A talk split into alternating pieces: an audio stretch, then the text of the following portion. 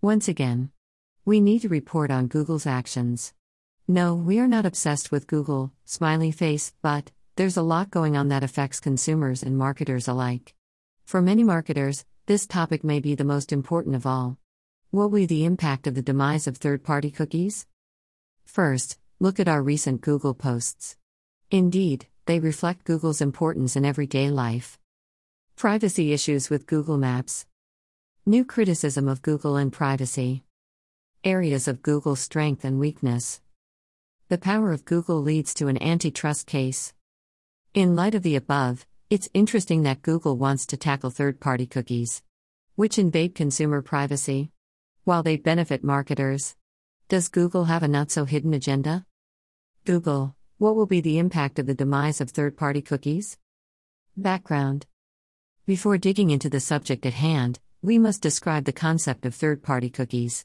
For good insights, we turn to Sortable. Third party cookies are created by domains other than the one the user is visiting.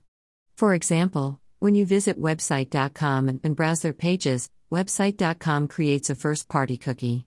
Like most publishers, website.com uses online ads to monetize its content.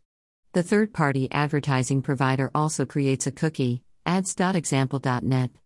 As these cookies are not created by website.com, but by the advertising provider, they are classified as third party cookies.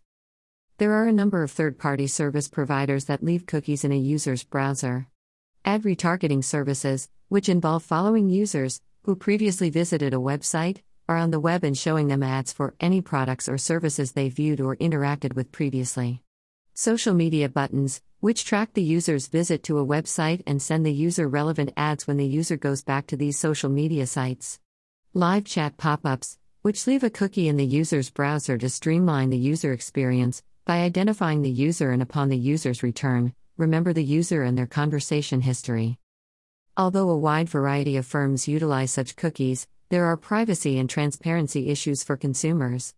First party cookies come from sites that people actually visit. However, Third party cookies track people without their knowledge or approval. Blocking third party cookies. Again, we refer to Sortable.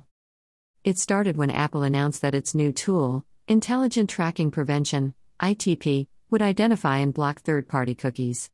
Mozilla Firefox followed suit by launching Enhanced Tracking Protection, ETP, which is enabled by default and blocks third party cookies. Both Apple and Mozilla implemented these measures on the basis of protecting users' privacy. It therefore wasn't much of a surprise when Google announced it's planning to phase out third party cookies by 2022. With the majority of users on Google Chrome, Google's decision to pivot to privacy sent waves of panic across several industries, including marketing, advertising, and ad tech. Google's decision is based on users demanding greater privacy, including transparency, choice, and control over how their data is used. Google's plan and its impact. Now, we examine Wired's take on Google's plan, as well as the firm's intent.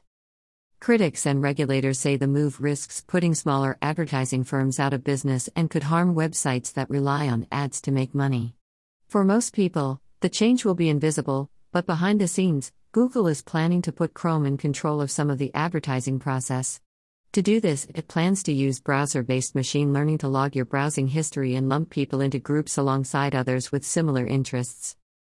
If you use Chrome at the moment, then the sites you visit, with a few exceptions, add a third party cookie to your device.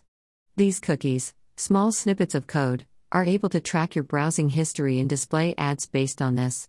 All the data gathered by third party cookies is used to build user profiles, which can include your interests, the things you buy, and your behavior online, and this can be fed back to murky data brokers.